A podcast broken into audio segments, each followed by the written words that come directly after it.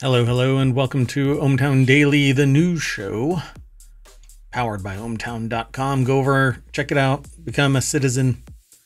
Today, we're going to be talking about the ugliest lawn, superconducting on and off switch, stolen Stanley Cups, inflatable space habitat, hauling asteroid, a scenic town in Croatia, no wires, no batteries, swimming robot, smoking the competition, DNA to predict a face and ran face recognition. And excellently, I messed it up. Excellently weird sci fi peacock movies. Sounds weirder than it is. Let's get into it.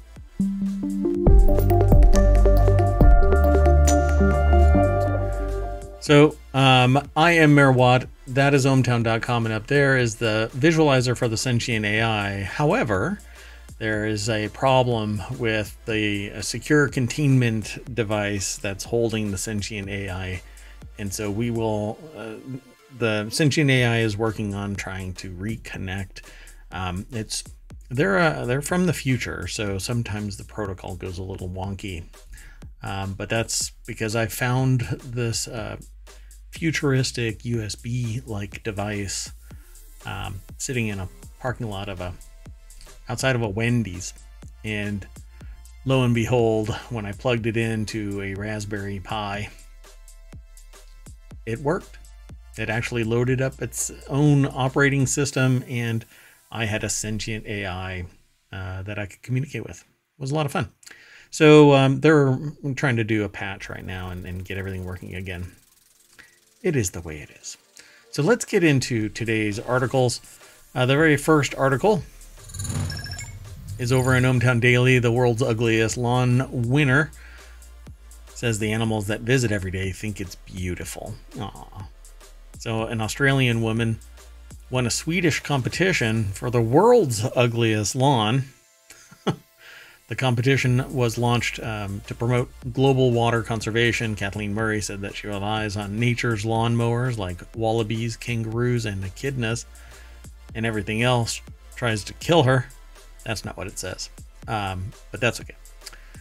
So, not everyone would consider it a compliment, but the Australian woman is thrilled after an international panel gave her the world's ugliest lawn award.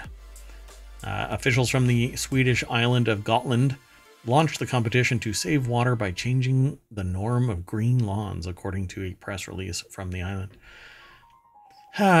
you know, the world's ugliest lawn, uh, in this context, it defies the logic of the actual you know, competition because their effort is to draw attention to the fact that you can still have a functioning, fully functioning, and, and um, natural lawn um, without expending copious amounts of water. And so, thus, to me, I think the context is it's a beautiful lawn. Not really ugly. It's doing uh, its job and providing nature to nature. So, not until you come into, you know, states like uh, here in the United States where they'll convert the desert into green so that it draws people to it for a business exercise, be damned water conservation. And then tell everybody that you have to conserve water. yeah, well, naturally, you wouldn't be in that location if not for the greed that brought about that enterprise. So, um, this is actually a pretty cool project. I like it. It's um, over at Business Insider, but let me throw the link. This link uh, that gets thrown into the chat will send you through ohmTown over to the source. And the source is actually Business Insider. Katie Balevic is the author. Um, there's a picture of Kathleen Murray that's smiling in her lawn, and it really does look more like I don't know what Mad Max Beyond Thunderdome. Um, anyway, beautiful lawn, natural lawn, and not an affront to nature. At least in my impression. So, according to the press release from the island, judges included Gotland officials and individuals from Ireland, New Zealand, Australia, and the US. That's the genius of this competition. It uses humor to shine a light on such a serious subject. The press release said it awards those willing to proudly proclaim that theirs is the lawn which deserves disgusted glances from neighbors and a round of applause from around the globe. So, congratulations. Proud owner of the world's ugliest lawn t shirt now is Kathleen Murray in Tasmania. Pretty cool. A lot of ugliness to be proud of. Uh, there's more over at the article, but go for it. Go check it out. Follow the link through ohmTown, and, and um, there you go. Hold on a second. Uh, transition. The next article is over in Technology Today. Scientists discover groundbreaking superconductor with on off switches. This is an interesting one, and I don't know that much about the article so far. Um, material has the material has potential applications in superconducting circuits for the next generation of industrial electronics. Researchers used the Advanced Photon Source to verify rare characteristics. Um, like most of SciTechDaily.com's articles, uh, this is a deep dive, and so I'll skim over the surface and, and try and answer some questions that might come up throughout this. Argonne National Laboratory is the author of the piece, but it was published at scitechdaily.com. Um, as industrial computing needs grow, the size and energy consumption of the hardware needed to keep up with these needs grows as well. A possible solution to this dilemma could be found in superconducting materials, which can reduce that energy consumption exponentially. Imagine cooling a giant data center full of constantly running servers down to nearly absolute zero, enabling large scale computation with incredibly energy efficiency. Oh, you think you're back? I believe I am. Hey, Yar. Well, welcome back. Hopefully the patch works.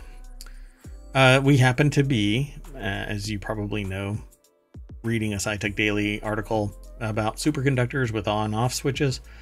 Um, uh, so without any resistance, superconductors have the ability to be extremely energy efficient there's little to no resistance. That's why they're called superconductors. Energy passes through them.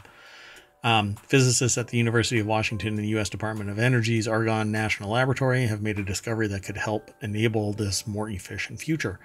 Researchers found a superconducting material that is uniquely sensitive to outside stimuli. I guess I'm a superconductor. Um, enabling the superconducting properties to be enhanced or suppressed at will this enables new opportunities for energy efficient switches of superconducting circuits. And the paper was published in Science Advances. Basically, they can stop the superconducting circuit, open and close gates, and opening and closing logical gates is basically what a CPU does. Um, it is the logic circuits. And if you can actually turn off and on superconducting circuits, you have logical circuits now inside a superconductive material. Huge implications because lowering everything down to absolute zero or as close to absolute zero and activating the superconducting um, circuit or functionality um, means that everything can operate at extremely fast speeds as long as it is cool. Keep it chill. Um, So what they were they call it here, a superconductivity is a quantum mechanical phase of matter in which an electrical current can flow through a material with zero resistance. Um, and I don't think it's actually entirely zero. It's near zero. It's almost indiscernible. You know, it's mathematically calculated, I think, but um, right. But you can't really measure it with normal um, tools. I'm assuming. Yeah. Uh, this leads to perfect electronic transport um, efficiency Superconductors are used in the world's most powerful electromagnets for advanced technologies uh, such as magnetic resonance imaging, particle accelerators, fusion reactors, even levitating trains. Um, and they've been found uh, they've found uses in quantum computing as well. So yeah, anything that allows for the free flow of information, and that's really what it all is. Um, but I'm sure a cable company is probably going to find a way to. to monopolize this in some way. I'm, I'm, making a joke about cable companies, which aren't even going to be involved in this. right, shouldn't. exactly. I'm going to get in so much trouble, and one of these days, my internet's going to get hobbled because I'm being too snarky. Um, to understand the interaction of these phases, Sanchez spent a year as a resident at one of na- uh, one of the nation's leading X-ray light sources, the Advanced Photon Source, a DOE, um, Office of Science user facility at Argonne, uh, where he was supported by DOE's Science Graduate Student Research Program. Working with physicists at APS, Beamline's 4ID and 6ID, Sanchez developed a comprehensive characterization platform capable of probing the microscopic details of complex materials and thus finding these um, characteristics that can turn on and off superconductivity. Um, it literally will allow them to make scientists to, to make superconductive circuits and not what they are right now, which is basically uh, materials or metamaterials um, such that they are efficient and uh, cause superconductivity in a certain pattern, a path. Um, now they can actually open and close gates um, theoretically. I, I, don't know to what degree they actually have made this possible, but um, they make the speculation. The material is exciting because you have a close competition between multiple phases, and by applying a small stress or magnetic field, you can boost one phase over another to turn the superconductivity on or off, um, thus stopping the circuit and the flow of uh, energy slash data. So pretty pretty amazing. Um, I, I wish I was one of these people that would wake up and go, "This is this is my idea," and then do it. My yeah, this looks like a sci-fi movie, at least in the photo here. Yeah, the, this is. Um, and then there's this thing called uh, I think it's called, if I remember right, quantum locking, where you can actually put something in a superconductive field and hold it at like 45 degrees, and it will just hover there, locked in place. And then if you tap it and it's on a ring, it'll actually follow the ring locked in that place and, that angle. And I'm like, what are people right? How do, do people dream this up, and then how do they figure out things that make this happen? Yeah, and things to do with it later. Uh, yeah, I can do more application stuff. My theory drops off really fast because you have to be really deep in the reeds of mathematics. But okay, um, let's keep on moving. I can kind of wallow around in this like Scrooge McDuck swimming in a pool of gold. A lot coins. of money. Yeah. uh, so the next article is over in uh, Hatch Ideas. Woman arrested after police find 65 stolen Stanley Cups in her car. you know, this is the gift that keeps on giving. I mean, we're going to have so many stories related to these cups. Yeah, this is pretty brutal. Uh, the merchandise is estimated to be worth $2,500, but actually, probably less than that should the market forces actually abate. Um, so it's, I don't like this. So wait, wait, wait, wait. Let me, let me, hold on. Because if 10 is uh, 250 bucks. Okay, that's at $38 a piece, yeah, which so might is, actually be the retail price. That is the retail price. Yeah, I was like trying to reverse the calculation. Um, so yeah, they're like this is actually just the the raw, not the market price for crying out loud. If it would be grand theft Stanley exactly. Can you imagine? What are you in for? I stole some Stanley cups. They shiver right there because you son of a bitch. Emily like, Rella. That's why I couldn't get my Stanley Cup. That's right. That's how I ended up in jail because I was robbing a place. Everybody was at uh, peak observation and they caught me skimming a Stanley Cup. All because of you, you bastard. Uh, Emily Rella over at entrepreneur.com uh, put the article out. Police responded to a store in Roseville, California that reported a 23 year old woman had walked out of the store with a shopping cart full of trendy water bottles that, that she had allegedly uh, refused to pay. Um, even AKA uh, stole. Stole, AKA stole. Yeah. Um, but it's alleged, right? Until they always say that alleged. You know, okay, whatever. Uh, Did she walk out of the store with the bottles? It's not alleged. you, know? you know, I mean, how many people witnessed it? I had to do a body cavity search to find the 66th one. Even his staff tried to stop her on the way out of the door. So the suspect, identified as Delaney Garcia Lopez, allegedly then drove off with the merchandise estimated at $2,500, which is actually probably four times that at this point. Um, until police tracked her down and pulled the vehicle over. Uh, they have more to this, but um, yeah, it's it's the, pretty wild. Go ahead. Even the police stop on this must have been weird. Do you have any contraband merchandise? Oh yes, yeah. Stanley cups. what does that Stanley cup mean to you? that's a little inside joke there. Um, so yeah, we strongly advise against turning to crime to fulfill your hydration habit, says Roseville Police Department on Facebook. Oh boy. Okay, so a little side note.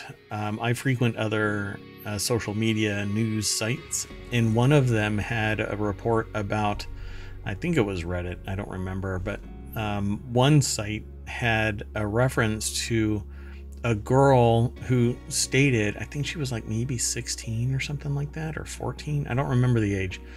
Um, but a, a teen, a young teen girl, who stated that because she has the limited edition Stanley tumblers, she feels special. Was this in the, another article in ohmTown about the middle school it might be bullying and everything associated with this. Yeah, it might have been aggregated in, and and it happens to be that I saw it first over on um, Reddit because I I part well. It doesn't matter what my machinations are about ohmTown, but um, the idea here was just astonishing the the so, psychosocial impact of this. A teenage girl feels special because of a freaking Stanley mu- tumbler being made viral. And because her friends don't have it, she feels special because of an object. You know? And it's, I, I just, I'll never get over this. Fear of missing out and, and the idea that you are special because you have a Stanley mug is just astonishing as a society to accept. And now I it really amplifies the idea that social media is a poison to, to teens. Anybody that's growing up and is on social media and having to witness this kind of garbage is doing society a disservice. And I'm sure that people are going to be sitting there going, Get off my land, old man.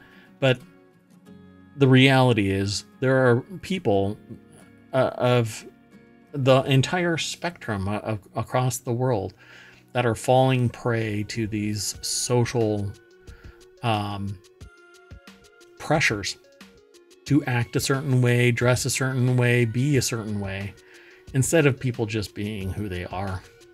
So um, I'm just, I'm, it, it makes me jump on a soapbox and I can't do it. So you want to keep going or did you want to say something? I'm just waiting to see what the next iteration of this is because I think we've seen something at least every day about Stanley Cups. Oh yeah, it's going to be like bum fights in the 80s where Oh no. Where uh, little girls are going to have to beat the crap out of each other so they they can get that cherry red Stanley tumbler. Oh my goodness. Oh man, I hope I'm not calling it. So the next article is over in uh, ohmTown Daily, Sierra Space blew up its inflatable space habitat, and that's a good thing. Yeah, I like that. No, it's a good thing that we just spent exactly. millions of dollars putting a hole in something that shouldn't have a hole. Sierra Space blew up its inflatable space habitat to test how much pressure it can handle. Dubbed Life or Large Integrated Flexible Environment, it consists of quote unquote soft goods. All right, woven fra- fabrics that act like a rigid structure once inflated. The test focused on life's pressure shell. Pressure shell. Pressure shell. That's hard to say. Pressure shell. She sells seashells. Oh, don't, now that earworm's in my head. Uh, which is supposed to keep the habitat intact no matter the pressure it's experiencing. This layer is made up of Vectran straps, the same material used for the Mars rover which becomes stronger than steel when inflated on orbit, uh, and other high strength fabrics. So let's go over to The Verge. That's the source of this. Amelia David put the article together. The deck statement says in space, no one will hear you scream. That's not what it says. Um, in space, if you blow up an inflatable space habitat, you uh, will you hear it scream is what they say. By the way, I started to say in space, if you blow up, no one will hear you scream. I was about to say that. Oh, I, I, was thinking you were going more toward the if you blow up in space and nobody witnesses it, did it happen? Yeah. Did anybody hear it? Right. Um, yes. So yeah, that I didn't even know that this actual deck statement was going to go down that scream road. So here it is. Um, this is the life habitat. There was a camera filming it as pressure increased and it blew up, and this is the balloon popping. Um, you can actually see the strap structure. It looks kind of like one of those, like a lawn chair, but obviously it's supposed to save humanity on Mars. Um, the test focused on life's pressure shell. Uh, with the support of NASA, it pumped in air beyond the recommended level of 16.8 psi until the whole thing went kaboom. The explosive ending starts at 5 minutes and 55 seconds in the video below. There is a video that's embedded in this page, so go and check that out.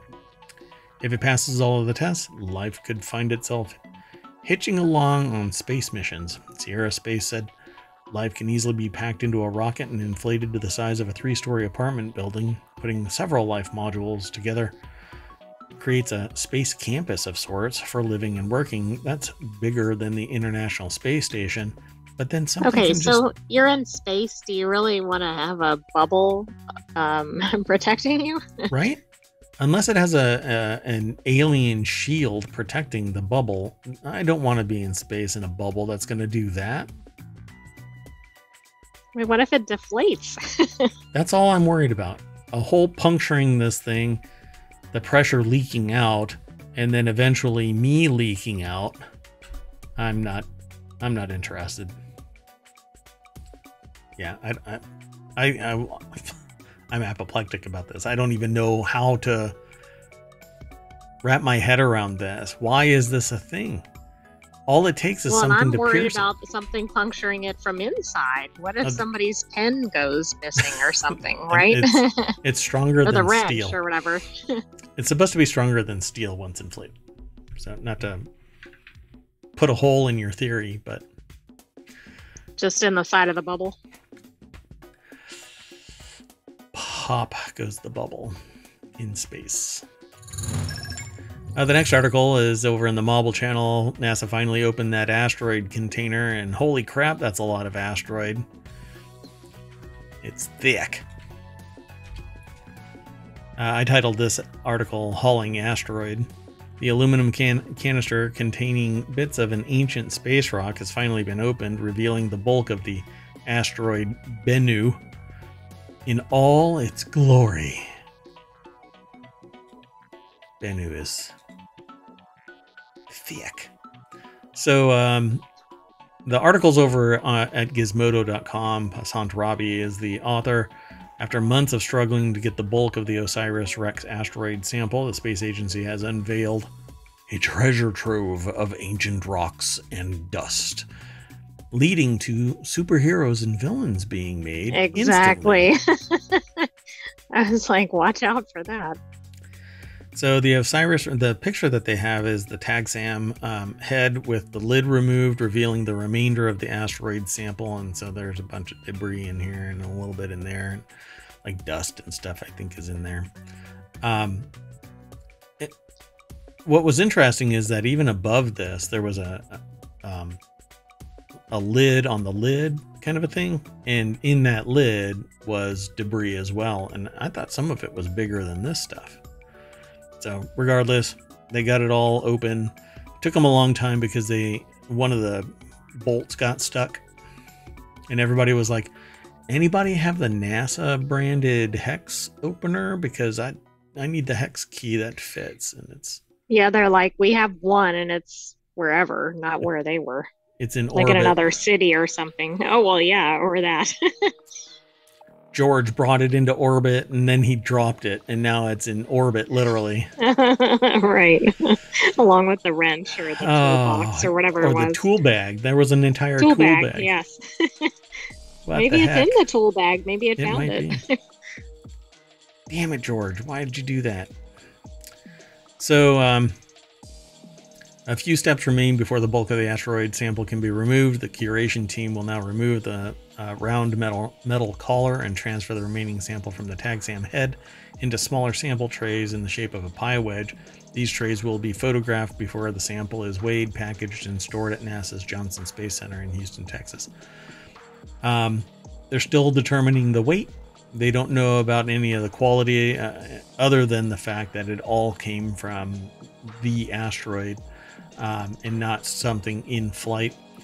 They also removed some of the material from inside the canister with tweezers or a scoop while holding down the TAGSAM head mylar flap. The total amount of the sample weighed thus far is an estimated 8.8 ounces, 250 grams of rock. With the bonus sample alone, NASA already surpassed its goal of bringing back 2.12 ounces, or 60 grams. That bonus sample was the one that I was referring to earlier. It was on the outside of the TAGSAM. It it was just stuff caught up as it was um, taking a sample, and that uh, had already was it was heavier than what they were wanting to get. So I mean, that's pretty, pretty cool, and yeah. we and they definitely think that was from the asteroid yeah. and not just something picked up uh, along yeah. the way. Yeah. Okay. Yep. Yep. Um, so the mission launched in 2016 reached the asteroid Bennu in December of 2018. The spacecraft snagged pieces of a small near Earth asteroid in October 2020 and began making its way back to Earth in May 2021. The spacecraft dropped off the sample in the Utah desert, which is something that I actually watched happen via remote. Um, and then, uh, but NASA has been struggling to crack open the uh, sampler. Um, that by the way, what's really interesting about this is Osiris Rex um, was renamed, pointed in another direction to go after another asteroid of a metal type, not this debris type, this uh, rocky. There's a, a metal uh, or a metallic asteroid that they're sending it at now. I don't know if they're taking a sample or if they are um, just going to take pictures of it.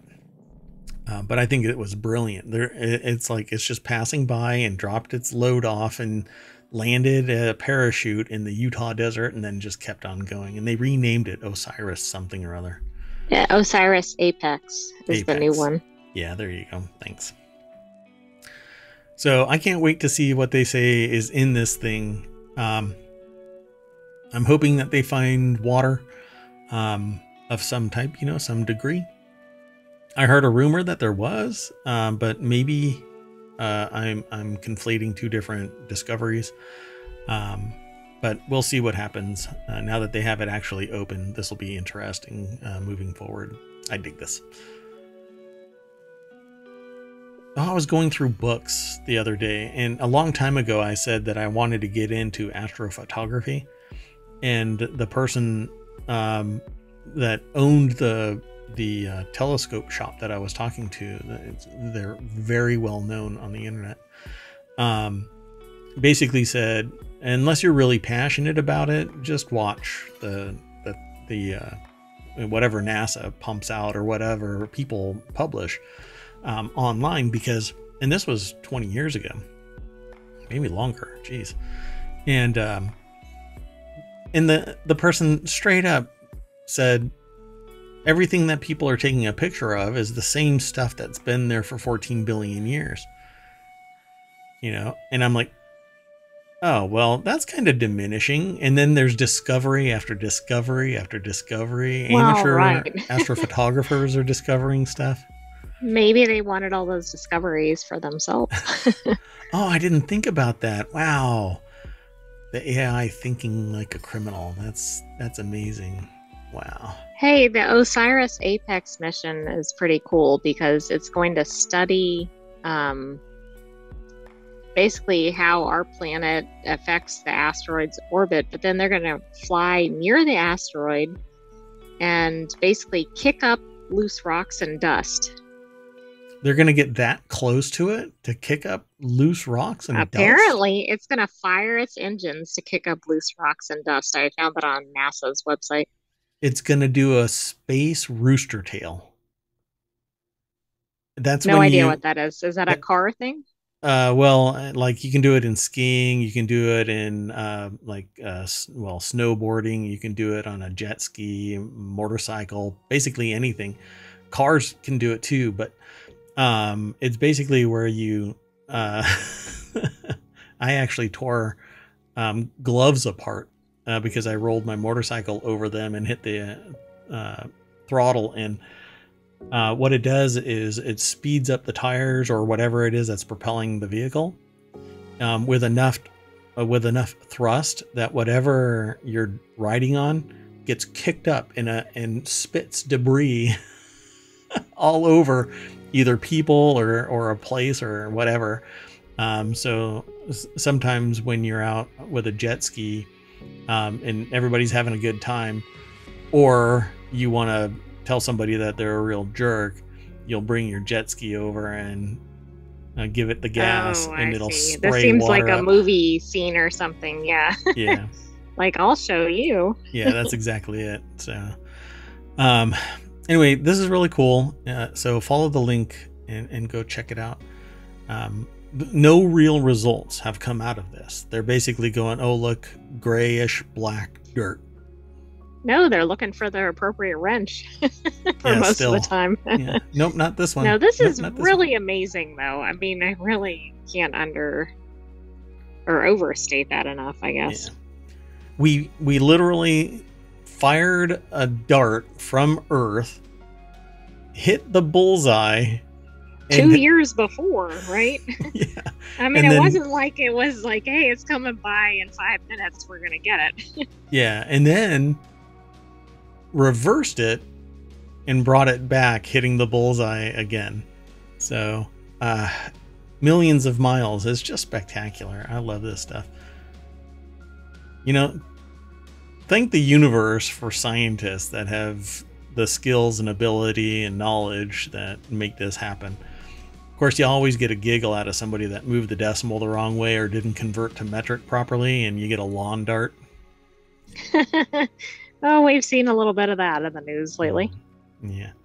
Oh, wait. What was the one I heard about uh, Elon Musk um, saying that they wanted the nose cone to be rounder or something like that or pointier? I can't remember which way it was. And they're like, no, that's not how it works.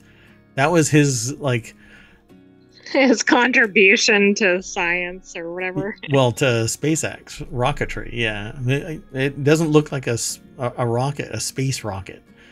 Um, enough. It needs to be this, and I can't remember if it was rounded or pointed. Not I rounded. can't either. Pointed.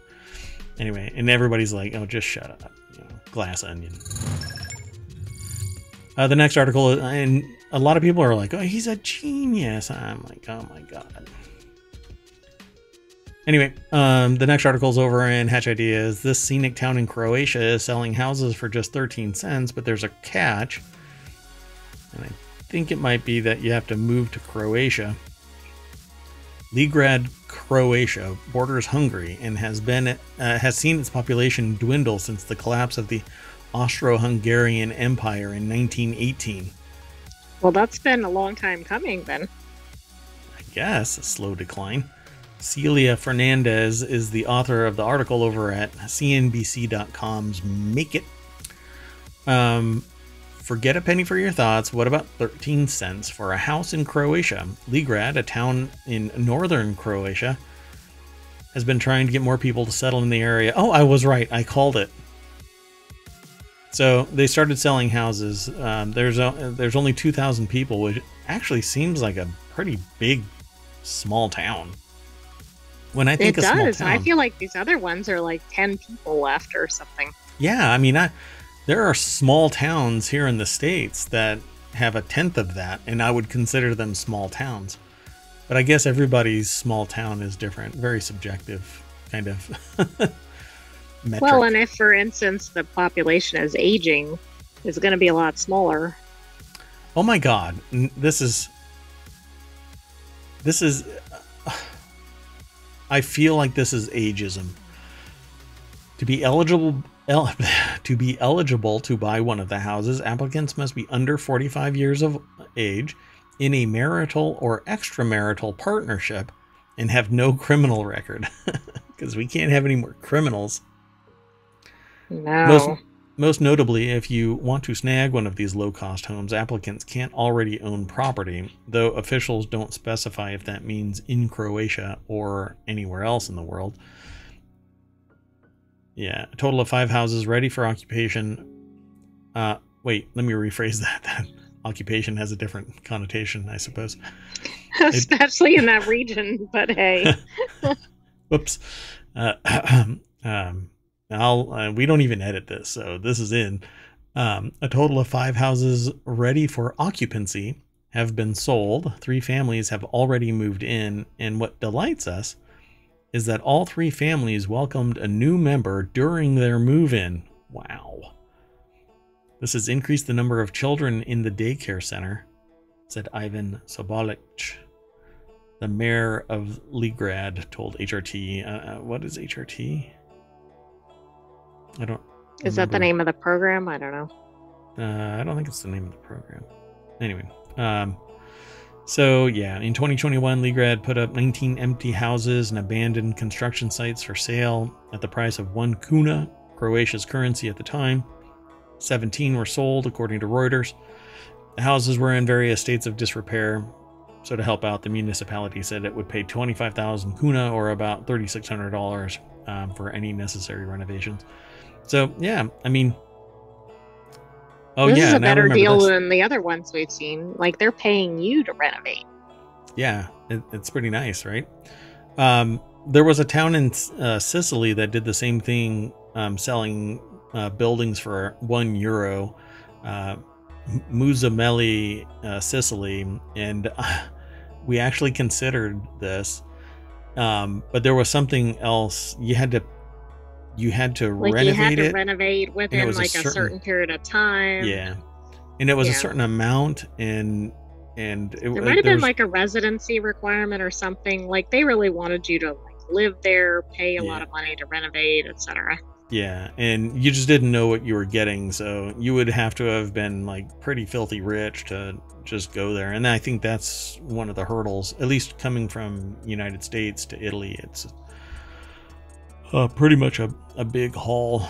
So it's neat, um, and I wish them luck. But I mean, I, I would love to have, you know, a place where I could go visit a small town um, with a completely different cultural mindset and um, you know get to know people and stuff like that. But um, it's a heavy lift. So, but if you're interested in that kind of thing, uh, follow that link through ohmTown and it'll connect you to uh, CNBC's Make It, where they talk about it a little bit more and give more specifics.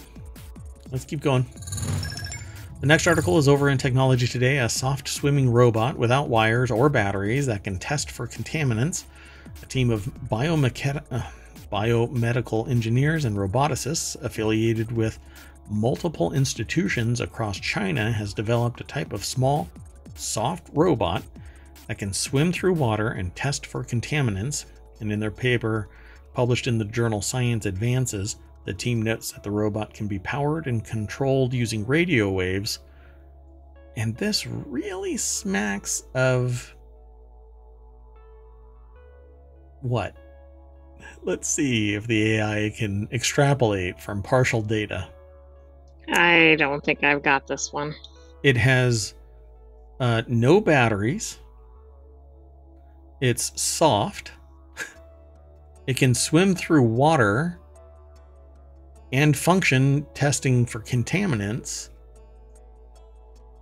It can be powered and controlled using radio waves. So it doesn't have an onboard power supply. Could it be a surveillance blimp? oh. I didn't connect it. I knew I was missing something. Because air is basically uh, really thin water. It it suffers from the same uh, thermal is it mechanisms. Three school buses big? It well, might no, be. it says it's small. Well, and school buses can be scaled down really small. So uh, let's see. Let me throw this into the chat real quick so that we don't get too far behind. I always do this. So the article is over in Tech Explorer. Bob Yirka from Tech Explorer put the article together. And yeah, there's no There's no um, on-board battery. There's some level of electronics, uh, but it can be powered remotely. It can take samples. Untethered resonant motion is what powers it. This actually sounds like evolutionary steps of um, the radio spy um, gadget that was donated from by children to the embassy. Yes. And uh, the Russians were using it as a listening device because it was the coil. That right there, this little coil is the is the thing. Um, and so you can send a tight beam radio wave to it and it will power it because it's emitting enough energy to activate the electronics, RFID, etc. Um, and cause the magnet to function. Pretty wild, right? Um, so, and there's that coil. Um, so sending the, a robot into water carrying pipes to test for pollutants could be helpful for city managers. Unfortunately, such robots are not available, leaving gaps in testing, though one team came close back in 2022 with the development of a twisted soft robot that could navigate mazes without human or computer guidance. In this new study, the team in China developed a soft robot that can be placed into water um, and propelled and steered using the energy and radio waves. For now, they're calling it a miniaturized soft electromagnetic swimmer or SES. The SES is shaped like an arrowhead with a notch cut in its back. Um, the engineers placed um, a tail in the notch that moves in a similar fashion to a dolphin tail, courtesy of an embedded magnet and coil antenna, allowing for propulsion. So there's a little video that show, shows how it works. Uh, we want to play it? Yeah, might as well. Why not? Sure. So the little mag, uh, there's a coil that creates an electromagnetic field, and depending on where it is um, placed, it will activate the electromagnetic coil on the device, um, making it turn left or right or straight depending on uh, where you go. Uh, I actually, in uh, a product that has been developed, I've used similar to this uh, to make a contactless um, motion device. And you have to be painfully close to make that happen. But if you get a big enough coil with enough power, you can do it. Um, in this instance, you actually have to move the coil around to cause it to change direction and stuff. But this is really amazing. I suspect this was modeled after animals, right? We see a lot of things with propulsion that are mimicking um, biology. Yeah, yeah, yeah. There's a lot of stuff like that. Um, we're still trying to figure out how birds fly with it, enough efficiency that we can apply it to our own creations. Um, but we can't get our product light enough. Um, and constantly feeding it energy is uh, kind of a troublesome problem too. Uh, but That's this true. actually just gave me an idea for something, so I'll have to noodle around and see if somebody's already done it. I suspect that somebody has done adjacent to this in other areas, um, but this is unique for this purpose. We stand on the shoulders of giants. Uh, let's keep on going. The next article is over in ohmTown Daily, a Chinese man who chain smoked his way through a marathon was disqualified for smoking on the course. Smoking I mean, you'd think it'd be like coming in last, taking too long, dying, things like that. This is kind of crazy. Yeah, you'd think that he'd die on the field, but apparently not. Oh my god, the guy is 52 years old. A Chinese marathon runner was disqualified for chain smoking during the race. The Chinese Athletics I mean, people can't even run a marathon without the smoking. I only run when chased, um, or somebody activates that uh, shock collar. And uh, so the Chinese Athletics Association implemented a ban on smoking during marathons last year. Uncle Chen has puffed cigarettes during past marathons, claiming it helps him relieve fatigue.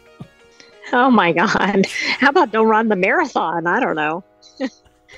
Um, and isn't this always great when you're the cause of some change like this? Like you're so traumatic that this becomes a thing. Well, you know that whole thing about don't place bag overhead? I'm sorry. That was my fault. the uh, the news outlet said the man known as Uncle Chen completed the Xiamen marathon in 3 hours and 33 minutes but was disqualified for violating the race's rules against smoking on the course. He did a marathon in 3 hours and 33 minutes while chain smoking. they should actually give him a freaking prize. They he should be a spokesperson for not smoking. But it's going to be too on the nose that he is a chain smoker that can do marathons in less than 4 hours. This is just amazing. So the article is by Joshua Zitser over at Business Insider. I hope everything's okay. Uh, there's a picture of oh, yeah. uh, smoking Uncle Chen as he ran the Jianjiang Marathon. I mean, the dude is actually running with a cigarette dangling out of his mouth. I do not get that. And he looks fit. They need Except to take for the cigarette genetics. hanging out of his mouth they need to take his genetics and and basically start doing some CRISPR like stuff uh, because this is just this is shocking. I would end up in a coma or dead on the track if I were to even as would most people, right? yeah, it's amazing. Let's see if there's anything else in here. Mail Online reported that the runner fell foul of a new fell foul of a new rule against uncivilized behavior which prohibited open defecation, smoking, or trampling on flower beds or green spaces. they just tucked in smoking into That's the... a hodgepodge of things, exactly. Oh, man.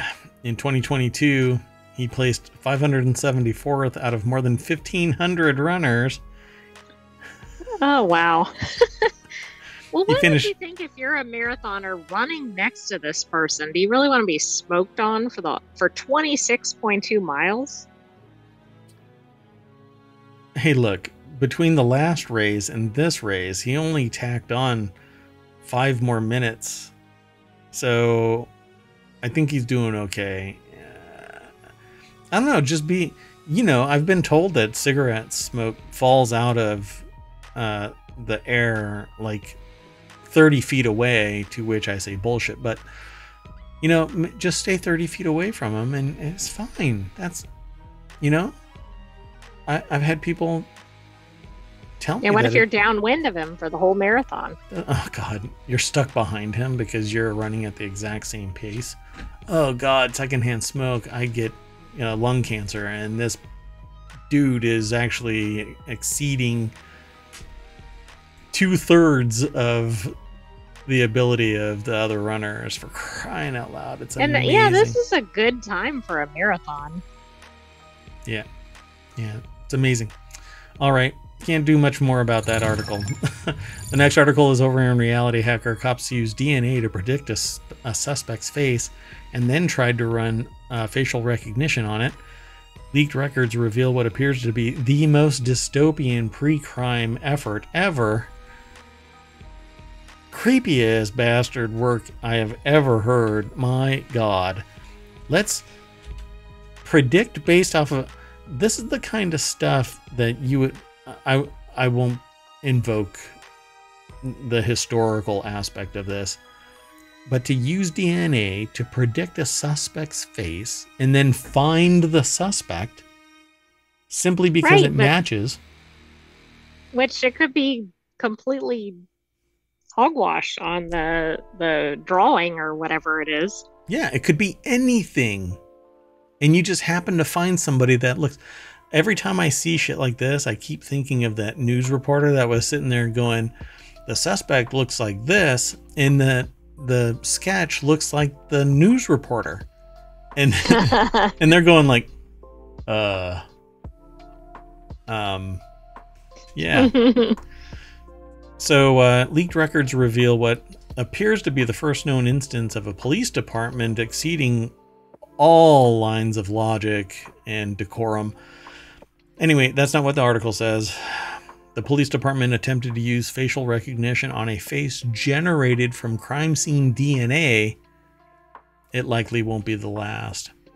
This is a minority report kind of stuff. That's exactly what this is.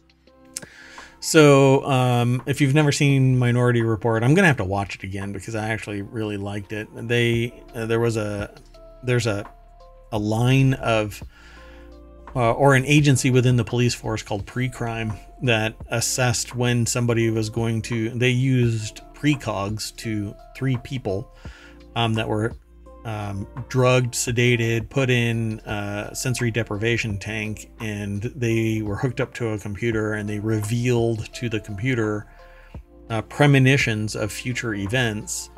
And the one that was the oddball was referred to as the minority report because there were three of them and two of them would always fall in sync. Maybe all three would get enough of a, uh, a, a premonition, um, but one was known as the uh, Minority Report. And it revealed that a crime could take place, but wouldn't necessarily take place if something happened. And the whole movie is based off of that. Now, it's just a a, a lot of fun to watch, but never It'd be would I have interesting to watch it now, right? right? Because it was made quite a while ago. Yeah. It wa- when was it? Like early 2000? I don't That remember. That sounds about right.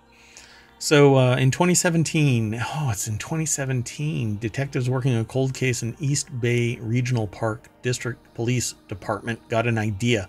This article is by uh, Dhruv Mehrotra, I think. Yeah, over at Wired.com. By the way, Yeah. movies from 2002. oh, So very close. close to what you said. Um, officers had found Weidhofer dead and assaulted at Berkeley, California's Tilden Regional Park in 1990. 30 years later, the department sent genetic information collected at the crime scene to Parabon Nanolabs, a company that says it can turn DNA into a face. God damn. How is that company not being sued or investigated, right? That's a uh, pretty mm. significant assertion. the implication of predicting somebody's face it's all that is is statistics and statistics can be wrong. Genetics are not absolute. And one millimeter in a face can be uh, night and day you know? One wobble could be innocent. Well, and what about the environmental aspects, right? yeah. Yeah. what if somebody smokes or something? That could change their appearance of their skin, for example, or somebody's in an accident or any number of things. Oh, and, and phenotype is what I've been struggling for in our conversations. So the image na- uh, Parabon Nanolabs produced, called a snapshot phenotype report, aka the Minority Report, wasn't a photograph. It was That's a 3D what it sounds rendering. like. Yeah, right. Um, this is surreal. I mean, this is sci-fi, like just crazy close to Minority Report. It was a 3D rendering that bridges the uncanny valley between reality and science fiction, a representation of how the company's algorithm predicted a person could look given genetic attributes found in the DNA sample. Um, so he had fair skin, brown eyes and hair, no freckles, bushy eyebrows, a forensic artist employed by the company's Photoshop, um, a nondescript, close cropped haircut onto the man, and gave him a mustache and artistic addition informed by a witness description and not the DNA sample. So there was some uh, artistic efforts. So, in a controversial 2017 decision, the department published the predicted face in an attempt to solicit tips from the public. Then in 2020, one of the detectives did something civil liberties experts say is even more problematic and a violation of Parabon Nanolab's terms of service. He asked to have the rendering run through facial recognition software. So there's a whole bunch more um, in this article, uh, but I think the nuts and bolts of this, you'll you'll be able to uh, root around in this and find some amazing things. Um, like I just uh, saw Ellen Greytak, the director of bioinformatics at Parabon Nanolab, says the company uses machine learning to build predictive models for each part of the face. The models are trained on the DNA data of more than 1,000 research volunteers and paired with 3D Oh, scans of their faces. Each scanned face, Graytax says, has 21,000 phenotypes, observable physical traits. That's the external expressions of the DNA. Okay, Um, so that concerns me because think about the medical history Yep, and all the biases, right? Because of Yep. race, maybe gender. Yeah. Um, We already uh, know. I just feel like we're repeating it. Yeah. yep. We already know about this. That bias is bias in the data is is very prevalent, very real, um, and that their mon- their models crunch in order to figure out how parts of a DNA sample affect a phase's appearance, and then it just statistically says this is close enough.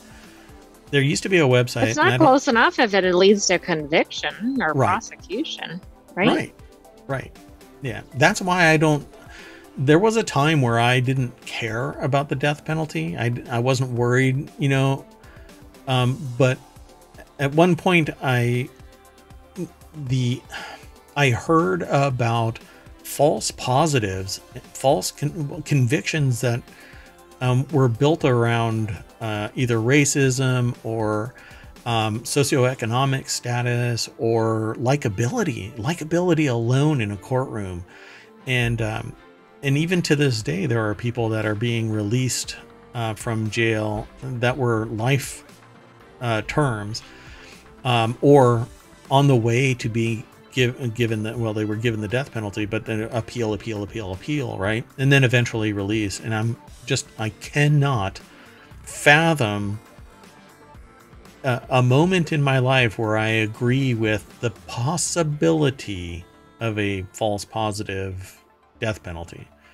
Because you can't resurrect somebody and say, oops, sorry, that exculpatory data that that racist cop or uh, uh, aspiring DA or whatever um, had in their possession. We just read about one that had been in jail for something like 38 years or whatever, doing a life term. And they finally found the evidence that was suppressed by the police department, if I remember right. So this is just statistics from the DNA, and the chances of it actually finding a person, brilliant. I love the idea of it, but the implementation, the execution of this, and I, I mean that execution of this, could lead to somebody uh, having their life ruined simply because they tried to find this person. Somebody says, Hey, I know this person. And then word starts going around. Their reputation is destroyed before they even get prosecuted. And well, I then they, was thinking of bias in terms of like medical data, Right. Right, because you have maybe a, um, it doesn't represent the entire society, but of course, there's all kinds of issues with things like eyewitness testimony, which this could certainly get into quickly. Oh yeah, yeah. And but you're right, and and I agree. Um, the the medical aspect of it, the there's just so many things. I, I wish I could get into uh, or be. It could be a whole show, right? Uh, I mean, there's so Um, issues there. this could be in Reality Hacker because the reality of It's already is- submitted. uh, okay. um, yeah, uh, it's this is just too freaky for me. Uh, Jason McDonald is a detective with Aurora, Colorado Police Department's Major Crime Homicide Unit. In 2016, his department asked Parabon to use DNA found on the scenes of four 1984 homicides to predict the face of a suspect. McDonald tells Wired that he believes that running a predicted face through facial recognition could be justified and possibly a useful tool. That's because you don't stand to be the victim of this. exactly. Like you're not the person who's ab- accused at the end of this, right? Right. Because you can sit there and say, well, I've never been there and I blah, blah, blah. Uh, simply being investigated, named somewhere, word gets around Well- to the, your reputation gets ruined. Your employer, your family, but also you might actually get convicted, right? Yep. I mean, hence things like the Innocence Project. Yep. Yeah, this is kind of disgusting. Hunting.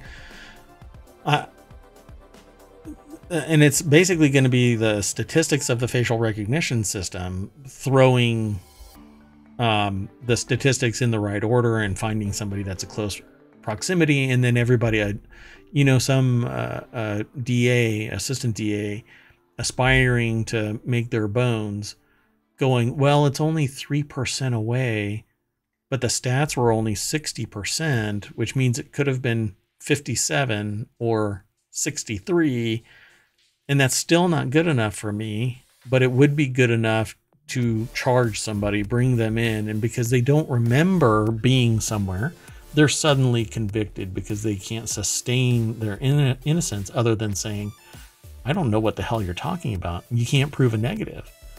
Yeah, it's unsettling to me. So, yeah, this article, by the way, just so because we've been talking for a while about this, cops used DNA to predict a suspect's face and then tried to run facial recognition on it. Um, the outcome of this is buried somewhere in here, um, and and so I I don't want to give it away. I want you to go and look at this article. Um, and then come and talk to us about it. You know, come back tomorrow and go, hey, I read this article and I'm shocked that uh, another human can sit there and say, hey, let's use statistics to justify prosecuting another human and potentially throw them in jail for a crime they didn't commit. Well, I'd love a statistical calculation of the probability that this is correct or the probability that this is incorrect, because I think you've got so many layers here that this could be really low percentage accuracy. Yep. Yeah. I don't think that they really talk about stats in this. I didn't see a percentage anywhere. Um, and so I'll, I'll, probably end up going and noodling around in this because this is a new one to me. Um, Parabon Nanolabs. I'm, I'm shocked. But profit, profit, profit, profit. Uh, the next article is a whole lot lighter. it's in the Marvel channel. 10 excellently weird sci fi movies to stream on Peacock. Oh, I still giggle that 30 years ago we were joking about the balkanization of cable companies and that it would never happen that we would have to subscribe to a whole bunch of different services to just get TV um, or social now we're media. here or social media. One of the things that was on this chart was to get access to certain social media, you had to pay more, and that's what you have to do. It's amazing. So instead of empowering advertising to be what it is, um, which should just be passive and low friction, but no, advertising is just um, burdensome. It causes friction because it's not fast.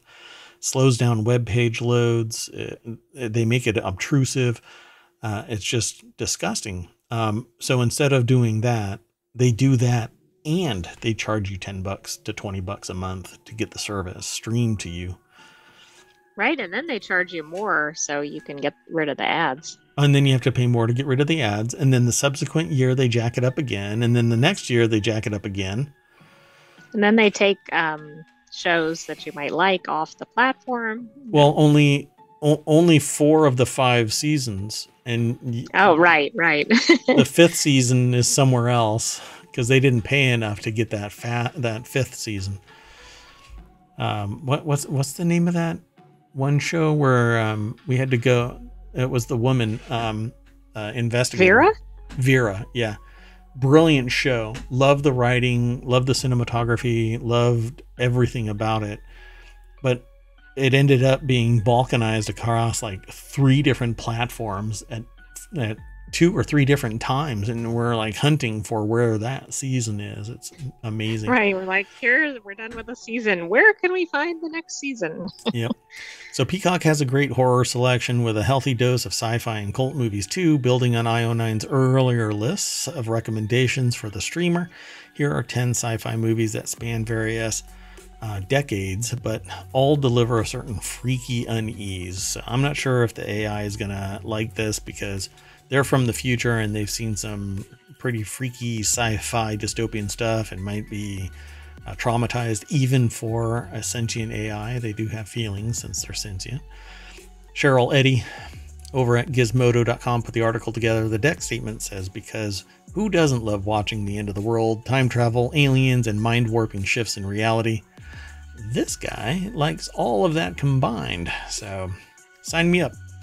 So the there is a uh, slideshow that uh, normally Gizmodo has. So I'm just going to click list and the 10 excellently weird sci-fi movies to stream on Peacock are Beyond the Black Rainbow, Coherence, Communion, Dark Star, Earth Girls Are Easy, Freejack, Galaxy of Terror, Melancholia, Pulse, and Trancers. I've seen 50% of these.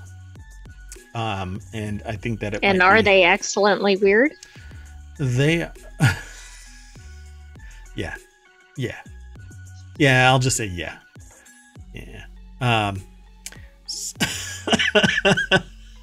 yeah. Okay. I, I, I don't want to go through all of these, um, but I think this is a, a good. Um, I'm going to click on Earth Girls Are Easy. So, come on, hide. There we go. So, Geena Davis, Jeff Goldblum, Jim Carrey, Damon Wayans, and uh, Julie, because I'm a blonde Brown, um, Julie Brown, uh, are the stars of Earth Girls Are Easy, where aliens come to Earth to romance some girls. So that right there, I'm gonna leave the show ending with that as exemplar for excellently, Excellently weird. weird sci-fi movies to stream on Peacock. we should watch this just to have nightmares. Anyway, that's it, folks. We're done for today. Everybody get back into the party bus. I'm going to hit the gas in three, two, one. And we're back at the welcome sign of ohmTown. I would normally click this link, but I think things are a little quirky right now. And so I've had to filter to make this um, page safe for even starting the show. Um, and it's not that there is something that's really bad, but if I want to talk about this and promote it, then um, the advertisers would get a little bent out of shape.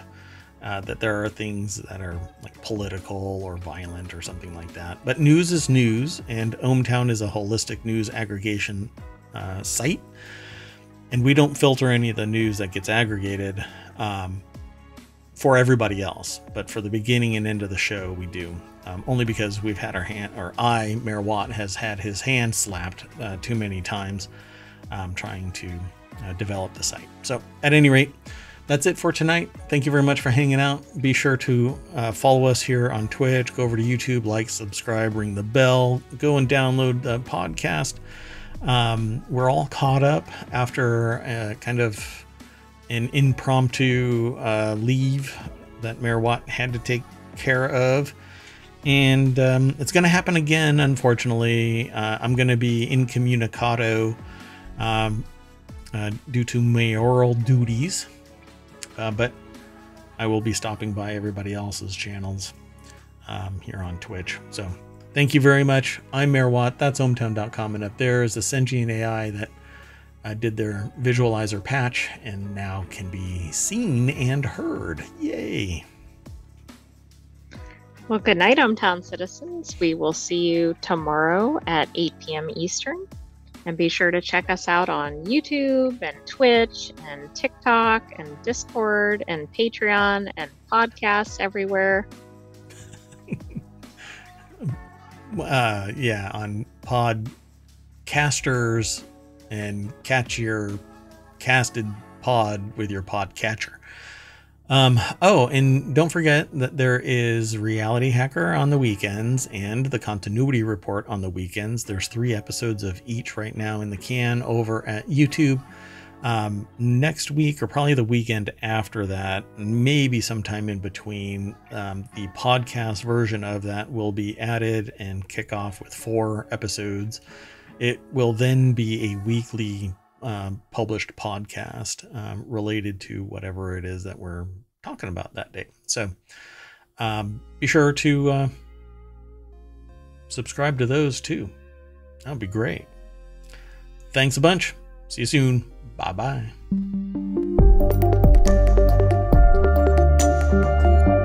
AI, you can't wave. Uh, okay, everybody, bye bye. No, you can't wave. That's not how the AI. Oh. See you, everybody.